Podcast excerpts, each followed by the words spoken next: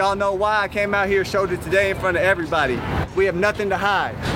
So we're waiting for the 32 owners, the 32 teams, Roger Goodell, all of them to stop running. Stop running from the truth, stop running from the people. We're out here, we're ready to play. We're ready to go anywhere. My agent Jeff Nalley is ready to talk to any team. I'll interview with any team at any time. I've been ready, I'm staying ready, and I'll continue to be ready. And to all the people that came out here today to support, I appreciate y'all. I love y'all. To the people that aren't here, I'm thinking of you. I appreciate you supporting from where you are. We'll continue to give you updates as we hear. We'll be waiting to hear from Roger Goodell, the NFL, the 32 teams. We'll let you know if we hear from them. Ball's in their court, we're ready to go.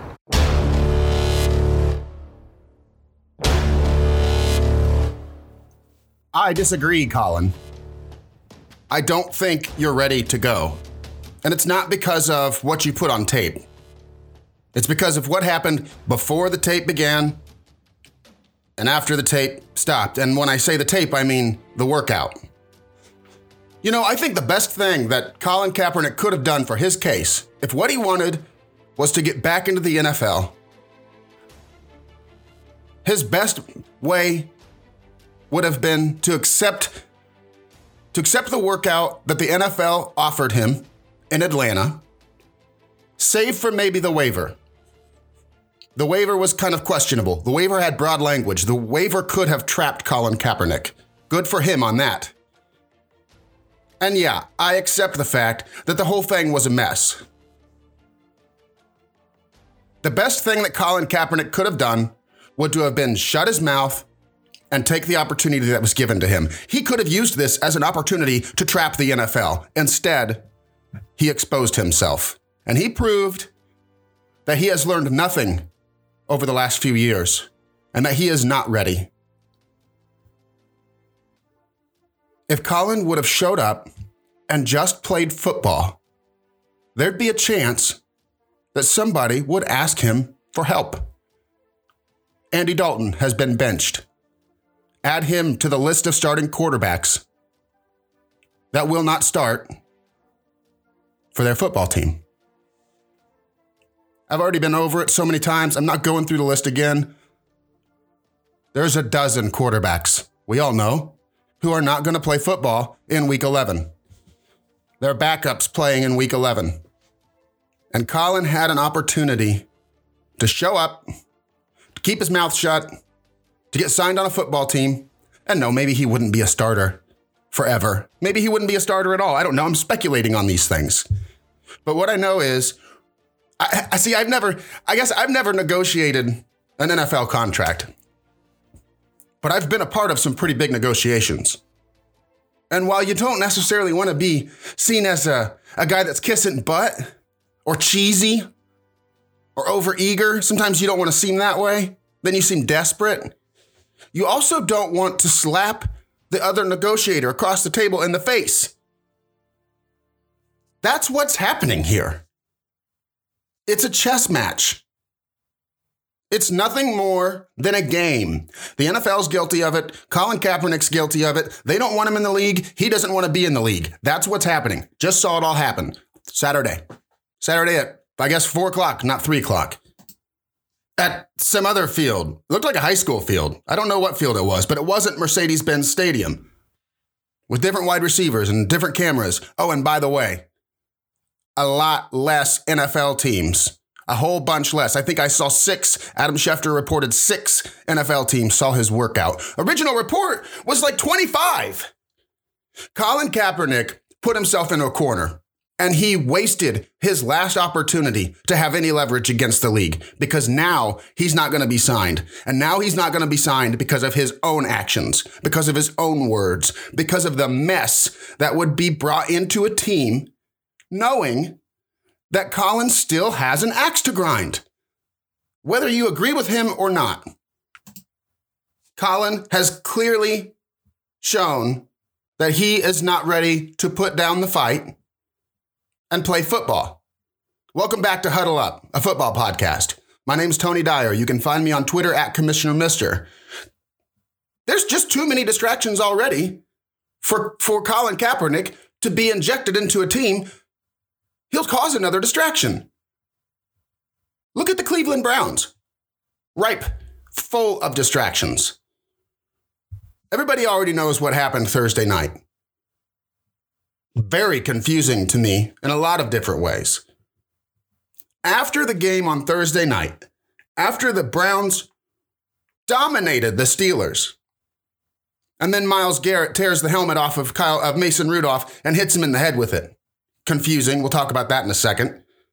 After all that happens, Baker says, This is going to be a soap opera on the outside, like the media has done all year with us. Oh, Baker. Days of Our Lives just got canceled, bud. Nobody likes soap operas anymore. Gosh, a soap opera from the outside. Listen, beer chugging Baker isn't helping matters. Do you remember when he, by the way, this is not a problem. I kind of like this. Does anybody remember when Baker was watching that baseball game and he bit into the side of that can and shotgunned it? That was good media. Not football related. He was a spectator of a game, showed a wild, fun side. The problem is that that's not an isolated thing. The problem is that Baker's a young quarterback, an emotional quarterback. Do you remember when Baker was fined $12,500 for criticizing NFL officials? When in all reality, he could have done things differently to win that game. And do you remember the altercation with Tony Grossi? Tony's a polarizing figure in Cleveland. And he was especially critical of Baker coming into the draft. Do you remember Tony asking Baker questions and Baker's response was stop saying that. I told you the clock was running. You don't play, so you don't know. He hit him, he hit the longtime beat writer with you don't play, so you don't know, as though decades of reporting on football has taught him nothing. It's just that plain and simple, he says. Baker Mayfield's a distraction. He is distracted, at least, by himself. Odell Beckham. Do you remember the, the, the million dollar watches? There was like three weeks in a row where all we could talk about was what watch Odell Beckham's wearing. 1.4 million, 2.5 million. Gosh. This sounds like a soap opera, bud. Baker, are you paying attention? Because the media didn't do this. You did this. Odell Beckham did this. Jarvis Landry calls a W. He calls a win. We're going to win against the Pats. Oh, I meant we're going there to win. Oh, and then they lose, by the way. Jarvis Landry's calling W's and losing them. Anybody have any visual memories of Odell Beckham having to go off the sidelines and the equipment manager had to remove his visor from his helmet while the Browns were in the end zone when it really mattered. I don't know if they won that game or not. I should have looked that up. But that's beside the point. Odell Beckham's on the sideline in the red zone because his visor is not right. He's got an illegal visor. After the game, he says, Well, they just did that because it was me. No, they did that because your visor was illegal. This whole team is starting to look like a soap opera. Do you know how you avoid being told to leave the field because your visor's illegal? Wear a legal visor. It's just that simple. Not only was it a visor, but Jarvis and Odell were both so worried about selling shoes that they wore illegal shoes. So they got sent to the sidelines and were told to change their shoes during the game. Come on, guys. These are little things that have major effects. I don't understand. And then the Garrett implosion. Then Myles Garrett. And yeah, you can say that Mason Rudolph pro- provoked that a little bit. I guess I okay, okay, maybe maybe Mason Rudolph provoked that a little bit. But that's not the behavior that I would expect out of a team that was just dominating a division opponent at home. That was a big win. Juju hurt.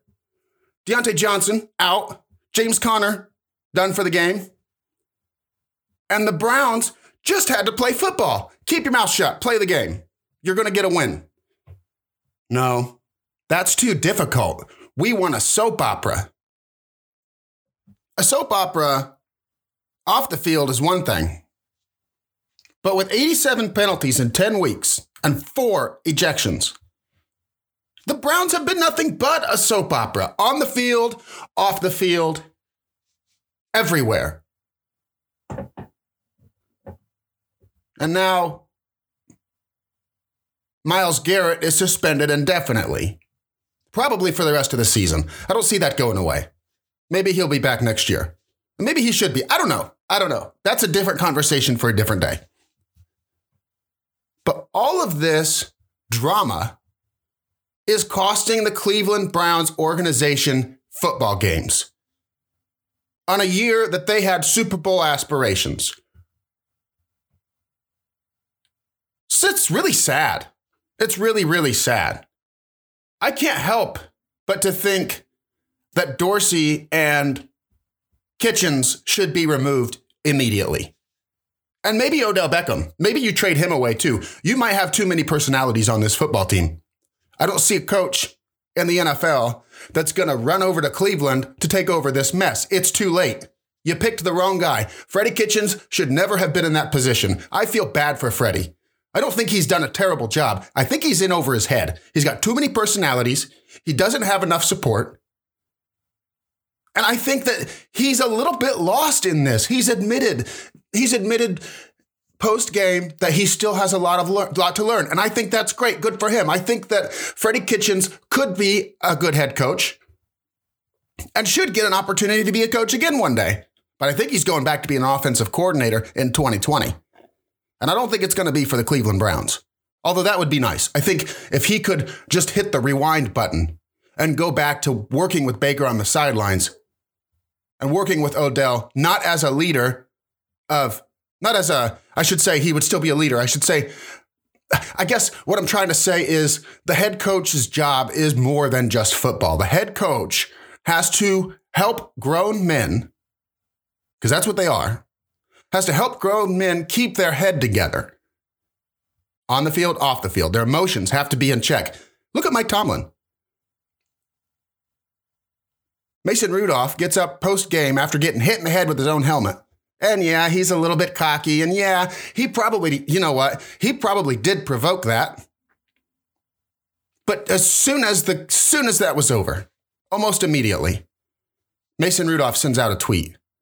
This is an NFL issue. We're not going to hear about it again out of the Steelers.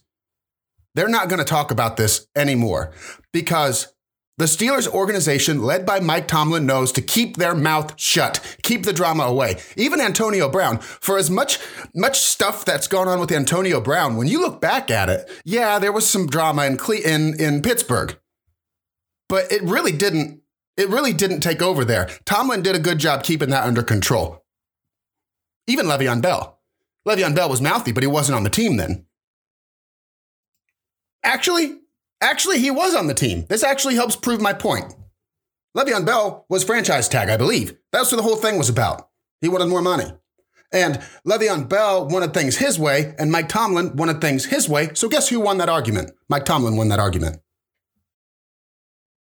And when you think about that, when you think about Antonio Brown, Ben Roethlisberger, and Le'Veon Bell, there's some personality right there. Best running back in football, arguably the best wide receiver in football at the time. That's a lot to keep under control. I feel bad for Freddie Kitchens because I know, I know, plain and simple, that Freddie Kitchens is in over his head. He wasn't prepared. I'm sorry, Freddie. It's not personal. But Freddie has shown that he's lost control of this organization. It won't get better, it will get worse. I promise you. Anyway, I'm done beating this horse. It's clearly dead. Thanks for joining me on the first ever Tuesday edition of Huddle Up, a football podcast. I'll be back again Thursday, as I am every Thursday, and I'll be joined by my friend Corey Wilkerson. You can find him on Twitter at WilkieWonkaFF. Thursday, we'll discuss an AFC South showdown that has major playoff implications as the Colts go to the Texans. Both 6 and 4, both tied for the top of the division. Big game, guys. Can't wait to talk about it.